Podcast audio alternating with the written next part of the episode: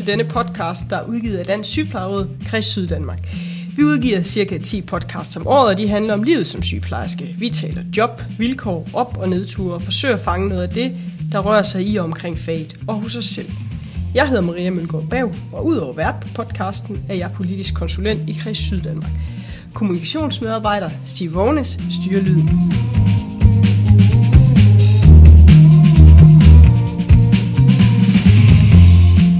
Måske vidste du det, måske vidste du det ikke, men vi har en socialrådgiver ansat i kredsen, og i dag vil vi dykke ned i den funktion, og hvornår I som medlemmer kan benytte jer af den. Og de af jer, der ikke har brug for den, vil have mulighed for at stifte bekendtskab med netop den her funktion.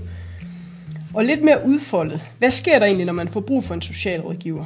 Hvad er første kontakt til Dansk Sygeplejeråd? Hvordan forløber en normal sag, og hvornår bliver det en sag? Og er der overhovedet noget, der er normalt? Og hvad hvis man ikke har en TR, fordi man netop er blevet afskediget? Spørgsmålene kan være mange, men ikke desto mindre, så er det nogle af de spørgsmål, vi vil stile efter at besvare i denne podcast. Og derfor har vi inviteret kredsens socialrådgiver med til en snak. Velkommen til dig, Carsten Rickards. Tak for det, Maria. Jeg har glædet mig til at snakke med dig, for til hverdag der er vi jo kolleger, men i dag så vil jeg træde ind i en anden rolle og forsøge at stille dig nogle af de spørgsmål, jeg forestiller mig, at man vil have som medlem.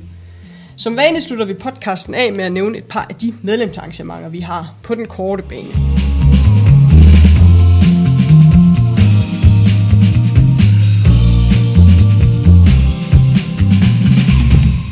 Jamen som sagt har jeg sagt øh, velkommen Karsten, men jeg vil egentlig gerne starte sådan øh, lidt mere øh, udforskning i forhold til din funktion, fordi hvad er det egentlig for nogle sager, du modtager? Hvad kan der være tilstødt folks liv, som gør, at de får brug for at snakke, for en, snakke med en socialrådgiver? Det er jo et godt spørgsmål, fordi opgaverne er meget brede, og henvendelserne er meget brede. Altså hvis man skal sige det kort, øh, kan man sige, at vores medlemmer og deres kontakt til mig og min funktion som socialrådgiver er egentlig, hvad der sker i løbet af ens liv, altså de livsfaser, man gennemgår. Langt de fleste af dem, jeg er i kontakt med, det er langtidssyge øh, medlemmer, som af den ene eller årsag er blevet, blevet syg og har brug for noget særlig støtte i forhold til, at man så også har et øh, forløb med jobcentret. Og det kan være nogen, der er langtidssyge, som også har en arbejdsskade, hvor jeg også hjælper dem med selve jobcenterdelen, men også er opmærksom på at hjælpe dem videre i forhold til at få kontakt med vores øh, arbejdsskadeteam i København, som kan hjælpe alle med en arbejdsskade. Okay, så det er både fysisk og psykisk også? Det er fysisk være... og psykisk, ja. ja. Øhm, det kan være en fysisk arbejdsskade, men det kan også være psykisk. Nogen øh, har fået stress på arbejdet og har fået en længere sygemelding, og nogen øh, risikerer desværre også at miste arbejdet undervejs. Okay. Og når de mister arbejdet, så står de jo ofte uden en TR og træk på, og derfor vil jeg typisk gå ind og tage over på vejledningen i forhold til, hvordan kommer man bedst muligt igennem jobcenterets regler. Ja, for hvornår når man så egentlig et punkt, hvor man har brug for at snakke med sådan en som dig? Altså når man har dialog med jobcenteret, er det hvis det er udfordrende, eller ja. hvad kan, hvad altså, kan gøre med det lige? Det kan jo egentlig både være rådgivning, når sagerne kører forholdsvis glat i jobcentret. Okay. Men for nogen øh, handler det om, at de kan have brug for at tale med en uvildig, ja. som ikke er jobcentret og ikke er myndighed, og få noget råd og vejledning om, forløber det som det skal, og hvad vurderer du i forhold til forløbet? Men der, hvor jeg især også kommer på banen, det er jo der, hvor nogle sager af den ene eller anden grund går lidt i hårdknuder med kommunen. Der kan være uenighed om forløbet, eller der kan være andre problemer, der gør, at medlem der har brug for en eller anden form for støtte henfra. Og støtten fra min side kan bestå af simpel rådgivning, forstået på den måde, at jeg egentlig bare rådgiver om, hvordan reglerne og processen er. Det kan nogen, eller for nogen virke meget beroligende, fordi så ved man, at jamen, det er det rigtige jobcenter at gøre. Andre kan det være en snak om, hvad strategi skal vi ligge.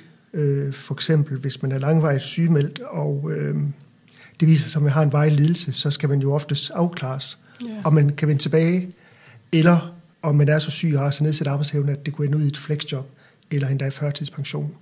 Yeah. Og der bliver det rigtig svært for medlemmerne, fordi reglerne er, er så mange, og de er komplicerede. Øh, men vi jo ind og lave hele beskæftigelsesloven om en gang til, og og det er jo netop fordi, at det er udfordret af, at der er så mange øh, love. Altså KL har lige opgjort, der er 30.000 sider okay. alene beskæftigelsesloven. Ja. Så at vores medlemmer kan være forvirret ja. over de breve og den proces, der foregår, det er der ikke noget at se til. Og det er det, jeg gerne vil hjælpe dem med at navigere igennem. Ja. Har du så også kontakt med arbejdsgiver på vegne af medlemmet? Eller er det, det, er, det er typisk vores TR, der har ja. det. Det kan også være en af vores kollegaer herinde fra kontoret, en faglig konsulent ja. inden for deres område. Ja. Og vi har et godt samarbejde med vores TR. Øhm, de kender også mig. Øh, nogle gange har jeg jo holdt nogle øh, chancer, hvor de er blevet undervist ja. i nogle af de her regler. Og øh, min fornemmelse er, at de, de godt ved, hvornår deres kompetence rækker til, ja. og hvornår de tænker, nu skal vi have koblet kredskontoret på i form af en faglig konsulent.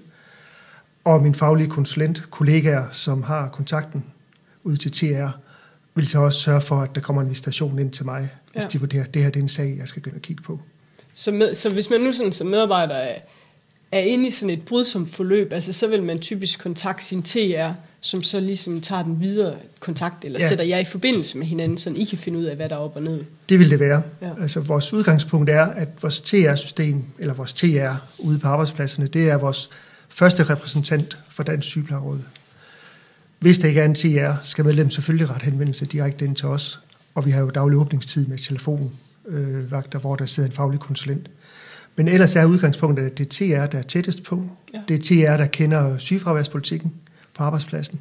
Det er TR, der kender de forskellige øh, måder at håndtere sygefravær og kender ledelsen. Så den bedste hjælp i første omgang vil altid være direkte via TR. Ja.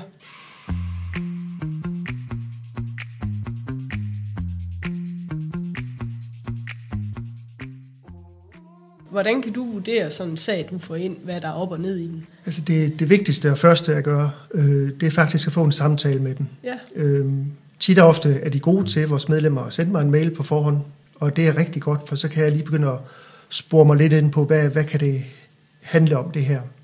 Men den øh, personlige dialog og kontakt første gang eller anden gang er utrolig vigtig, fordi jeg vil jo stille øh, nogle spørgsmål, og vil også bede medlemmet om at fortælle, hvad er din historie indtil nu? Ja. Hvad er der sket? Ja. Hvordan det er gået med arbejdet? Hvorfor er du syg? Hvad tænker du selv om fremtiden? Du så ser, at du faktisk synes, at de enten er blevet behandlet uretmæssigt, det kan være, vel, tænker jeg, arbejdsgiver, men det kan jo også være jobcenter, og det kan jo også bare, ja, være noget tredje måske, men, men hvad, kan, hvad kan du så gøre? Altså er der noget, du kan gøre? Er du med til noget, eller hjælper du dem med nogle ting sådan rent praktisk? Altså, der er flere planer, jeg kan hjælpe på. Øh, nogle medlemmer, og der er de jo forskellige, og derfor jeg forsøger at møde dem, hvor de er. Hvis nogen er meget belastet med stress eller depression eller kognitivt udfordret, så kan der i nogle tilfælde, hvis sagen begynder at gå i hårdknuder med sagsbehandleren, være nødvendigt at tage med ud som bisidder. Okay. Men det er noget, jeg gør og kan gøre i begrænset omfang, men jeg kan rent faktisk hjælpe rigtig mange ved at yde dem rådgivning, både på mail og telefon. Det jeg eksempelvis kan gøre øh, efter aftale med medlemmet, det kan være at bede om at få lov til at få agtindsigt. Det gør samtidig, at jeg får mulighed for at kigge på sagen. Hvad er sket i forløbet? Hvor vi nåede hen? Hvis jeg ser noget kunne være anderledes, så er det det, jeg tager en dialog med medlemmet om. Om det er noget, de selv kan gøre i kontakt med sagsbehandleren. Nogle gange kan det være at klippe på inden en samtale med sagsbehandleren. Ja. Og sige, prøv at gøre opmærksom på de her ting. Eller prøv at spørge ind efter det her. Og så er der de her sager, hvor øh, det decideret ender med et afslag på en ydelse, eller at hvis de vil stoppe sygdagpengene, eller hvis man får et afslag på et flexjob eller pension. I de sager går jeg også øh, dybere ind i sagen ved at indhente agtindsigt, og så hjælper jeg medlemmet med at læse øh, afgørelsen igennem, og så vurderer jeg, om der er sådan en socialfaglig øh, grund til at gå ind og lave klagen for medlemmet. Ja. Hvis jeg er socialfaglig er enig med øh, hvad hedder det, afgørelsen fra jobcentret, så vil jeg også forklare, hvorfor jeg er enig over ja, for medlemmet. Det er ja. vigtigt for din faglige sådan, stolthed også, at du ikke løber med, men ser det på sådan så nøgtern vis, som man nogle gange kan, ja. når man også er engageret i det. Og det kan være rigtig svært at forstå, hvordan systemet er opbygget, fordi det er jo opbygget af rigtig mange. Altså, den ene ting er jo lov, men det er også bygget op omkring nogle principafgørelser fra Ankestyrelsen, som kommunerne skal følge. Og det kan man som menig medlem eller borger for den tages skyld ikke have indblikket i. Så det er der, jeg forsøger at give sådan helt konkret en forklaring på, hvorfor træffer kommunen den her afgørelse. Og det oplever jeg for nogle medlemmer også er for dem en fin tilbagemelding at få, ja. fordi så ved de, det er sådan, det hænger sammen. Og selvom jeg ikke er enig i det, det lige gør nu, jamen, så er det det, der er muligheder inden for lovens rammer. Ja. Er der så sager, hvor jeg ser, eller er en anden socialfaglig vurdering end sagsbehandleren, der går jeg mere aktivt ind og så udarbejder en klage ja. og finder argumenterne i principafgørelser og forskellige andre. Kilder, jeg har, for ligesom at modargumentere imod afgørelsen. Og med hensyn til klage, øh, afhængig af medlemmet, om så hvis de nu er meget har det rigtig skidt psykisk for eksempel, så er det selvfølgelig begrænset, hvad, hvad jeg kan bede om. Men er det nogen, som, som tænker, jeg tænker, at de har nogle ressourcer alligevel, så i sådan en klage, så plejer jeg at lave den todelt. Okay. At jeg beder dem om at forsøge at beskrive, hvad ja. de er utilfredse med, sådan med egne ord. Og så bidrager jeg med den mere tekniske del af klagen, hvor jeg går ind og kigger på loven, bekendtgørelser og afgørelsen. Og så tager vi nogle gange de to ting sammen i en klage, og så sender medlem det selv afsted. Okay, ja. Så det, det varierer lidt, ja. øh, og så kan der jo være sager, hvor jeg som sagt er enig med jobcentret, men går stadigvæk et nummer ud af at sige til medlemmet, uagtet at jeg tænker, at det er en rigtig afgørelse, du har fået, så er det vigtigt, at hvis du ønsker at klage, og den retssikkerhed, der består i, ja. så skal du gøre det. Jeg kunne, ikke, øh, jeg kunne ikke forestille mig, eller jeg kunne ikke drømme om at fratage lidt medlem at klage. Nej, nej. Det er en vigtig ret at have. Ja.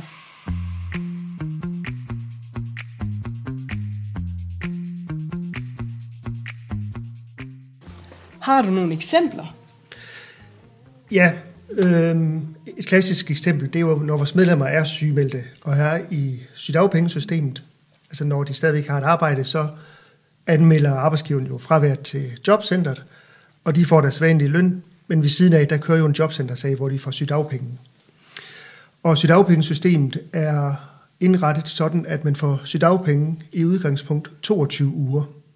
Når de 22 uger er gået, så når man det, de kalder, eller det jobcentrene kalder for revurderingstidspunktet. Det vil sige, der skal jobcentret finde ud af, kan sygdagpengene forlænges? Og hvis ikke sygdagpengene kan forlænges, så overgår man til noget, der hedder jobafklaringsforløb, som er en erstatning for, at man ikke kan få, få, få øh, forlænget sin sygdagpenge. Og det er så en lavere ydelse? Eller? Det er en lavere ydelse, ja. Og det er det, der også er, er medlemmernes problem nogle gange, fordi ydelsen kan være meget lav på, på jobafklaring. Hvis du ikke er forsørger, så er vi jo nede på knap 12.000 kroner brutto om måneden. Okay. Og man kan sige, så længe man er i ansættelse og får sin sædvanlige løn, mærker man ikke rigtig til det. Men den dag, man måtte være uheldig og miste sin ansættelse på grund af sygdom, vil det så være det beløb, man skal leve af bagefter. Okay. Men er det noget, som arbejdsgiver refunderes? Eller de får det? De får det i refusion, det ja. ja. Så mange medlemmer skal jo også være opmærksom på, når de er i ansættelse, kører der en sygdagpengesag ved siden af, det ved de selvfølgelig godt. Men arbejdsgiveren får refusionen, så det er også vigtigt, at man overholder kan man sige, alle aftaler med jobcentret, for at de ikke mister den. Men der er det noget, vi vil kunne gå ind og udfordre, at man overgår til den job, det jobopklaringsforløb. Lige præcis, fordi når man når revurderingstidspunktet, der sender jobcentret en øh, partshøring ud i første omgang, og af den partshøring til vores medlem, der fremlægger man de oplysninger, man agter at træffe afgørelse om, og man skriver også, hvad man agter at træffe afgørelse. Og der kan det være sådan, at øh, jobcentret siger, at øh, vi vurderer ikke, at du opfylder en af de syv forlængelsesbestemmelser i sit dagpengeloven, så vi sætter dig over på jobafklaringsforløb, med mindre du har kommentar til partshøringen eller klager, når afgørelsen kommer. Ja. Og det her, jeg går ind og kigger for et medlem, der har brug for, for hjælp til at vurdere, om det er korrekt, så kigger jeg det igennem og snakker selvfølgelig med medlemmet, og ud fra det vurderer jeg, ser det rigtigt ud, det kommunen gør? Er der ikke grundlag for at træffe forlængelse af sygdagpenge, så oplyser jeg selvfølgelig medlemmet det og forklarer, hvorfor jeg ja. vurderer det. Men der er sager, hvor jeg tænker, det er ikke korrekt, øh, og der tilbyder medlemmet at klage, og for nylig havde jeg et eksempel med en, øh, en kommune, som afslog at forlænge sit. Ja.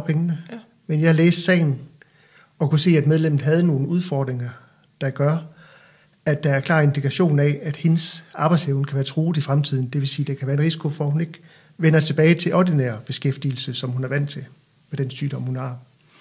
Så derfor mente jeg, at der var grobund for at forlænge efter en bestemmelse, der hedder afklaring af arbejdsevnen. Ja. Så det hjalp jeg medlemmet med at lave en klage, og kunne så i den afgørelse også, eller i min klage så henvise til, at øh, der var nogle forkerte fortolkninger af jobcentret. Okay. Øh, sådan helt lavpraktisk øh, gik hun vedkommende medlem her til øh, fysioterapeut, som havde en udtalelse om arbejdsevnen. Ja. Men det afslog jobcentret med at sige, at det ikke var en lægelig oplysning. Men virkeligheden er, at Ankestyrelsen siger, at psykologudtalelser, fysioterapeutudtalelser og lignende, ja. hvis det er lægeordineret, har samme status som en læge ja, øh, oplysning. Okay. Så det gjorde forskellen, at øh, medlem så fik medhold i, at der var grund til at indlede en, øh, en afklaring af arbejdsevnen, og hun fik forlænget sit afpengene. Okay, for det kan man jo sige, det vil man jo ikke vide, hvis man ikke kendt til sådan en afgørelse fra Ankestyrelsen. Altså, der, der er meget viden, man skal besidde for at kunne indgå i sådan en klage. Og det er svært, fordi ja. når man tænker afklaring af arbejdsevnen, alle vil jo tænke, at man har brug for en afklaring af arbejdsevnen, når man er syg. Ja. Øh, men det er i den forstand, som sit afpengeloven beskriver, man skal forholde sig til, og derfor er det her, jeg kan gå ind og hjælpe medlemmerne helt konkret, ved at jeg tager over på den del af sagen, fordi de skal ikke bruge kræfter på at sætte sig ind i det. Ja. Øhm, og det har en stor betydning. Det her medlem var afskedet, og afskedelsen udløb x dato. Og det gør jo så, at nu har hun fået sit dagpenge forlænget med 69 uger. Det er den periode, loven giver mulighed for at give sit dagpenge, imens man bliver afklaret, om man kan vende tilbage, eller om der bliver tale om flexjob eller ja, førtidspension. Så det gør jo en kæmpe forskel for medlemmet. Ja. Hun ja. får en ydelse, øh, der ligger, altså næste års takster ligger på næsten 20.000 om måneden. Men 69 uger, det, det, det er makstid, man kan være på sygedagpenge? Det er den tid, man ja. Øh, skal bruge på at afklare et medlem. Okay. Og det er noget af den vurdering, der også går ind i, om man er berettet til forlængelse, det er, er det sandsynligt, man kan afklare et medlem inden for 69 uger.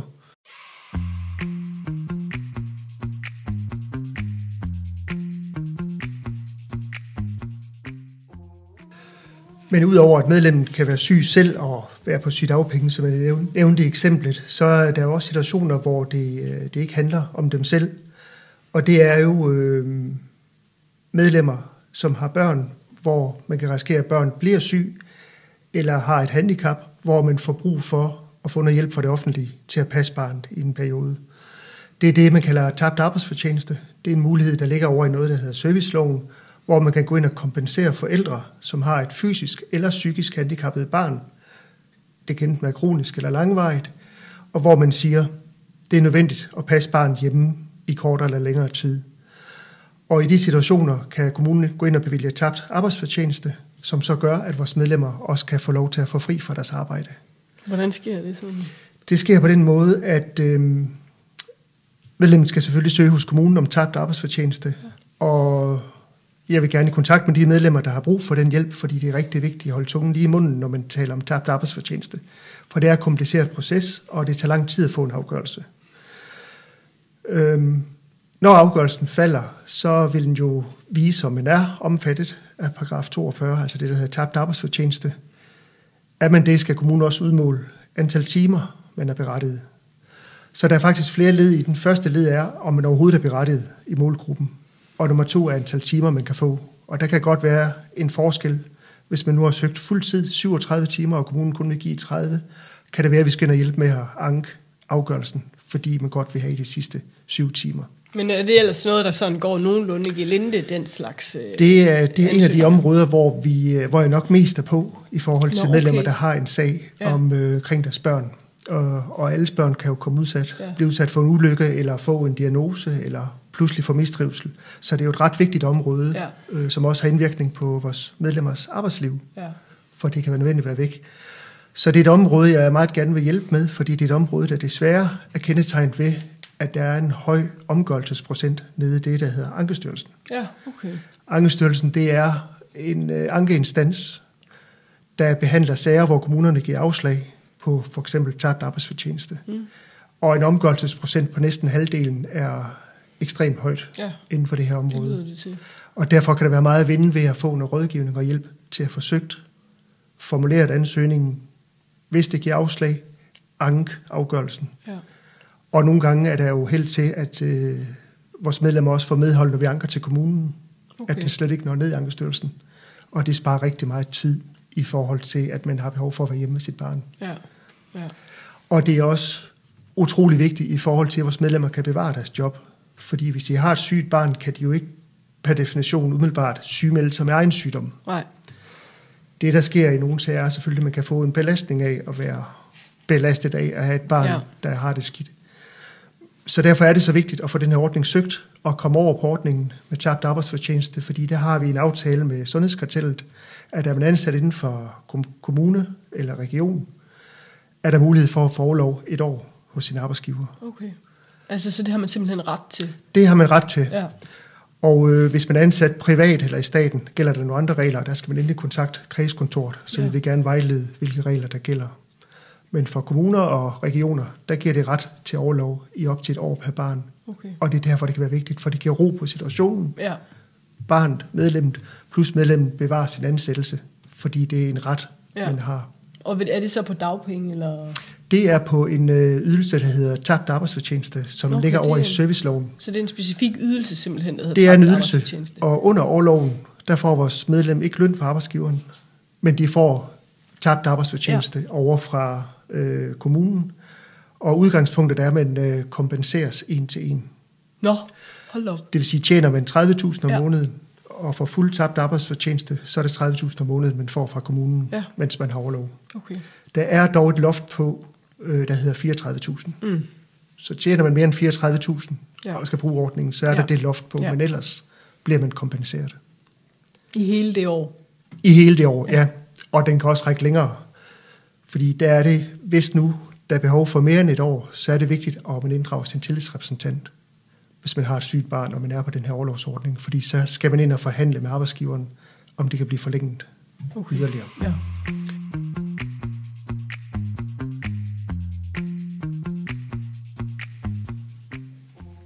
Men, øh, men dem, der lytter med, hvis de sidder og tænker, at øh, enten dem selv eller en kollega, de har, de har hørt om, har nogle udfordringer, øh, der falder ind under nogle, noget af det, vi har været inde under nu, hvad, skal man, hvad kan man så gøre? Altså vil det være at tage kontakt til TR i det omfang, man, man er i beskæftigelse? Ja, hvis man er en ansættelse, så er det en god idé at tage fat i TR i første ja. omgang. Og vores TR vil så vurdere situationen og selvfølgelig kigge på de interne regler. Hvis for eksempel man har et barn under 14 år, ja. og man arbejder i en kommune eller en region, og barnet skal indlægges kortvarigt, så har TR styr på de regler omkring, at så er der mulighed for at få tjenestefrihed til den del. Vores TR ved så også godt, at hvis det rækker ud over det, som de har kendskab til med de her regler om fravær, så er visiterer de sagen ind til os på kredskontoret. Ja. Og det også, gælder alle sager, altså fordi også, også de sager, der rækker ud over ud over noget med børn, men som kan være en selv, altså der vil det være den første kontakt øh, i forhold til det her emne, så at sige, det er at tage kontakt til TR. Til TR, ja. ja. Og jeg oplever, at de er gode til derude, og visiterer videre, når de ved, det her det er et spørgsmål, ja. der hører til inde på enten mit bord, eller en af mine kollegaers bord. Og det kan være alle livssituationer. Øh, det kan være nødvendigt med en kontakt herind. Hvis man har en pårørende, der bliver syg, det kan være en ægtefælde, der bliver alvorligt syg, ja. jamen, så kunne det også være en idé at komme ind og få en snak med mig, fordi der findes overlovsordninger til det også. Og de nu være situationer, hvis nu en pårørende er døende, er der også mulighed for, for vejledning om, hvilke overlovsmuligheder der findes. Ja. Vi har snakket meget om, øh, om de muligheder, som, som du har i at gå ind i den enkelte sag, kan man sige. Men er der sådan nogle mere sådan generelle medlemstilbud, vi har på området? Det er selvfølgelig lidt søgende at spørge efter, ja, fordi det har vi. Det har vi nemlig. Øh, og det vi har, det jeg holder, øh, jeg har et tilbud, eller vi har et tilbud i kredsen, øh, der hedder Temadag for sygemeldte medlemmer. Og det gælder alle sygemeldte, uanset om de er på ressourceforløbsydelse, jobafklaringsforløb eller sygdagpenge. Okay. Og det holder vi fire gange om året. Ja. Øh, og vi holder det på Teams, altså webbaseret. Ja. Og det var tre timer, og der er selvfølgelig pauser lagt ind. Og jeg synes, medlemmer, som er sygemeldte, bør tilmelde, øh, tilmelde sig det, fordi det jeg går ind og kigger på, det er, hvad betyder det at være sygemeldt? Hvad er det for et system, man træder ind i? Ja. Og jeg gør det på sådan en, hvad skal man sige, en let måde, så det er rimeligt til at gå til. Og så får de også tilsendt mit materiale bagefter, ja. sådan at de derhjemme kan kigge, afhængig af hvor de er i situationen, hvad var det, ja. der blev gjort opmærksom på her. Så det handler meget om rettigheder og pligter, sygdagpenge, Mm. Hvornår kan man forlænge, få forlænget sin sygdagpenge, og også nogle økonomiske vigtige råd. Øh, et eksempel, jeg kan give, det er, hvis et øh, medlem er på sygdagpenge, mister sit job, og selv har ret til sygdagpengene, så hvis man har været ansat for eksempel 30 timer om ugen, men er forsikret over sin A-kasse på fuld tid, og det er langt de fleste sygeplejersker, så har man ret til at søge om genberegning af sygdagpengene, så man får et højere sygdagpengebeløb, okay. den dag, man er ude af sin ansættelse. Nå. Og det kan godt være 3-4.000 kroner om måneden okay. i forskel. Okay. Så det er sådan nogle ting, øh, vi også gør opmærksom på. Øh, og så gør vi opmærksom på alle de andre ting, man skal overveje, når man er sygemeldt i forhold til pensionskassen. Ja. Nedsat kontingent hos øh, Dansk Sygeplejeråd, okay. når man mister sin ja, ansættelse og, og sygemeldt. Så, så det er en temadag, som ja. øh, vi forsøger at ramme ind, sådan at vi klæder dem på fra A til Z, så godt som det kan lade sig ja. gøre på tre timer.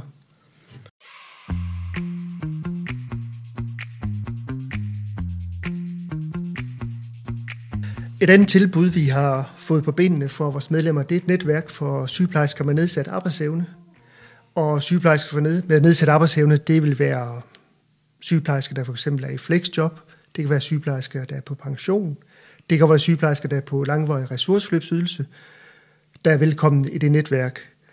Og øh, det spændende ved netværket er, det var et øh, medlem, der kontaktede os og spurgte, om vi havde et netværk for, for sygemeldte. Hun var selv, øh, er selv flexjobber. Og øh, det havde vi ikke på det her tidspunkt, øh, så derfor valgte vi jo så at tage imod øh, udfordringen, og i samarbejde med hende har vi så startet netværket, som startede i øh, februar måned med et opstartsmøde, hvor vi inviterede alle vores øh, medlemmer, der var interesseret, ind til en øh, tema eftermiddag, hvor det udelukkende handlede om, hvad kunne I tænke jer et netværk? Og der kom 35 medlemmer, og vi havde en eftermiddag med notes, notice og alle mulige forslag. Der var virkelig energi i mødet. Så det er, må vi sige, det er en succes. Vi har fået startet det øh, netværksmøde op. Og i foråret øh, havde vi besøg af en, øh, en præst, der hedder Preben Kok, der fortalte om identitet. Og det er miste en identitet på arbejdsmarkedet, som der også var stor opbakning til. Og senest har vi i mandags holdt en øh, uformel julekom sammen, hvor der var øh, 16 tilmeldte og 15 mødt op øh, til arrangementet, og vi har også fået god feedback på det, fordi de giver også dem en mulighed for at netværke og ja, arbejde sammen. Ja, det godt. Og, ja. og en, ja, det er jo ikke en hverdag øh, med den hyppighed, men det er jo dog et tilhørsforhold i en ny identitet, som du selv Det er det, og, og planen er også, at vi kører videre selvfølgelig ja. øh, med det øh, i 2024, og ideen er, at vi skal have netværket til at køre som et netværk, at de selvfølgelig selv kan stå for nogle arrangementer. Kredsen ligger lokale til og giver en kop kaffe og vand. Og så er det også planlagt, at vi i kredsen øh, tilbyder i hvert fald to temadage om året, hvor vi kommer ind og ud fra deres ønsker holder et oplæg. Og er medlemmerne interesseret i at deltage, så skal de gå ind på vores kreds øh, Syddanmarks hjemmeside, hvor vi slår alle vores arrangementer op, og vi har også en øh, Facebook-gruppe, hvor man kan se arrangementet slået op, og det bliver også slået op på Instagram.